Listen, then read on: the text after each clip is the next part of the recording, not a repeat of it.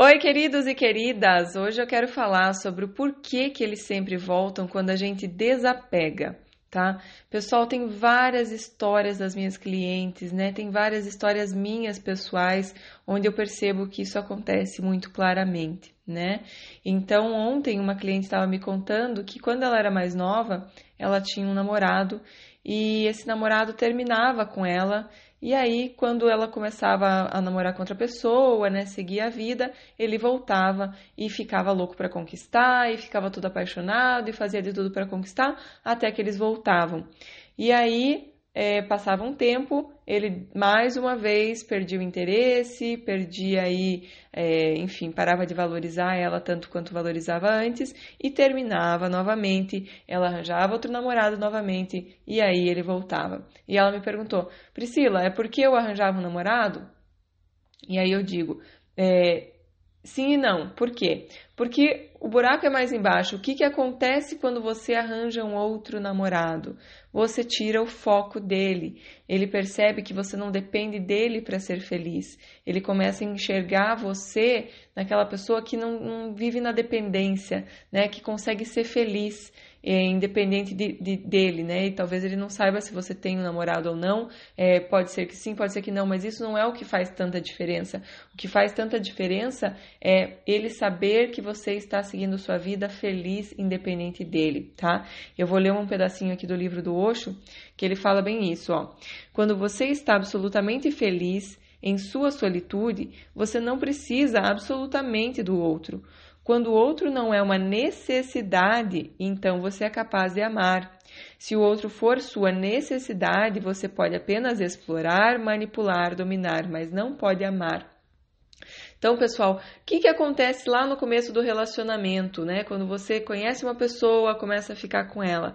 Vocês se relacionam de uma forma livre, de uma forma gostosa, sem esse, essa preocupação com o para sempre, com algo de se tornar permanente, com controlar, com dominar, com possessividade. Você não fica focado nisso, você fica focado no amor, naquele momento, você fica no momento presente curtindo aquilo.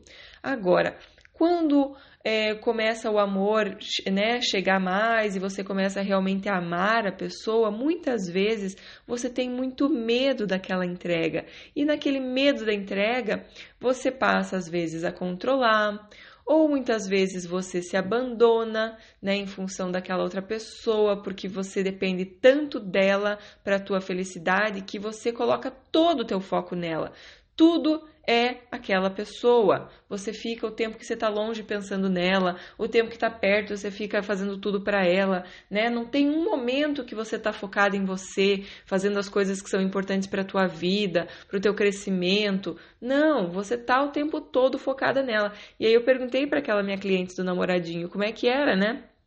E ela falou que sim, ela era novinha e cada vez que ela voltava é, a namorar com ele, depois dele ter insistido muito, muito, muito para eles voltarem, ela ficava toda apaixonada, né? Que ela era muito presa pela família, então todo mundo, tudo era ele, ela ficava fazendo cartas de amor, muito apaixonadas e todo o foco nele. Então, assim, não tinha mais vida própria, tudo era ele. Foco dela inteiro era uma pessoa, não era nem mais a família, os amigos, não tinha mais essa divisão. Era tudo isso. E quando o foco é só uma pessoa, o que acontece? dependência emocional. Quando acontece dependência emocional, a pessoa sente que aquilo não é amor, né? Que aquilo é uma carência. E a dependência, a carência são energias repelentes, porque a pessoa que tem amor, né, ela está transbordando de amor de dentro para fora, porque ela tem muito amor por ela mesma, ela tem o foco colocado dentro, colocado dentro dela mesma e ela consegue mandar amor de dentro para fora, né? Então, quando a pessoa para de exalar esse amor de dentro para fora, ou né, nunca exalou, aí a pessoa acaba se afastando. E quando a pessoa termina com você e passa um tempo, te olha de longe e começa a ver você feliz, exalando amor de dentro para fora, começa a ver você de longe, a pessoa tem vontade de se aproximar, porque o amor que exala de dentro para fora é uma energia atrativa. Né? Hoje mesmo eu estava lendo, até postei no Stories uma, uma história que uma, uma cliente me passou de que ela foi abandonada quando ela estava grávida com o neném, não, acho que o neném tinha sete dias, e, e aí agora passaram quatro meses, ele voltou. né? Então ela querendo saber como agir em relação a isso. Pessoal, Veja, quando a pessoa percebe que você já desistiu, que você já não está mais insistindo, que você já tocou a tua vida, que você não depende dela para ser feliz, a pessoa volta. Porque muitas vezes essa pessoa também é uma pessoa carente e ela não quer juntar com mais uma energia de carência. Isso é repelente. É como dois mendigos, sabe, pedindo amor. Então, como que se tem dois mendigos pedindo dinheiro, você acha que um vai querer dar para o outro? Não vai. Então, muitas vezes nesse nosso mundo, as pessoas todas estão carentes. E aí você vai juntar é, com outra pessoa que também está carente, a hora que ela percebe a tua carência, a tua dependência, a tua pobreza de amor interno, ela quer ir embora. Tá? Então, por isso que eu digo, cuidem da sua autoestima, do seu amor próprio, para que você mande amor de dentro para fora. Isso sim vai fazer você atraente, encantadora e fazer com que as pessoas queiram voltar o que acontece é que muitas vezes a gente está no relacionamento, a gente se abandona, né? E quando a gente se abandona, como reflexo disso, somos abandonados, né? É simples assim, tá? Eu vou ler mais um pedacinho desse livro do Osho que é maravilhoso. Sim, existe uma possibilidade para o amor verdadeiro, mas isso acontece somente quando você não precisa de ninguém. Essa que é a dificuldade. Os bancos funcionam da mesma maneira. Você vai a um banco e precisa de dinheiro, eles não lhe darão. Se você precisa de dinheiro, você tem o suficiente, eles vêm a você e estão sempre dispostos a lhe emprestar. Quando você não precisa, eles estão dispostos a lhe emprestar. Quando você precisa, eles não estão dispostos a lhe emprestar. É só é para ilustrar o que eu acabei de falar, né? Quando você tem amor, as pessoas vêm e querem te dar amor, querem estar com você. Quando você não tem, as pessoas se afastam de você porque é uma energia muito repelente, né? Então, eu tenho o caso também de uma outra cliente que eu estava atendendo, né, fazendo sessão de coaching, e ela, 13 anos de relacionamento, totalmente se abandonou, né? Esqueceu quem ela era, imagine desde novinha com ele, né, focada totalmente no relacionamento, focada totalmente fora dela, não sabia mais quem ela era, o que ela gostava, o que ela queria, né? Deixou de, de exalar amor de dentro para fora. Né? Ela começou a fazer as sessões de coaching comigo e começou a trabalhar esse amor de dentro para fora, começou a trabalhar esse amor próprio, é, né? o que era importante para ela, se conhecer e tudo mais, e começou a exalar amor. E aí esse homem, é, passado um tempo, veio atrás dela, né, ficou um tempão insistindo, insistindo para eles voltarem e hoje eles estão novamente casados, né? Porque ele começou a enxergar novamente toda a luz dela que estava emanando de dentro para fora, porque antes ela tinha se abandonado tá? Então, pessoal, isso é só para ilustrar realmente. E comigo já aconteceu inúmeras vezes também, quando eu era mais nova, né? Eu percebia que não estava não tava me dando atenção, eu acabava terminando, né? E porque eu também estava erradíssima, né? Eu focava totalmente naquela pessoa. Era duas semanas ficando, eu já estava foco total total naquela pessoa, né? Eu botava ali meu raio laser totalmente focado para aquela pessoa.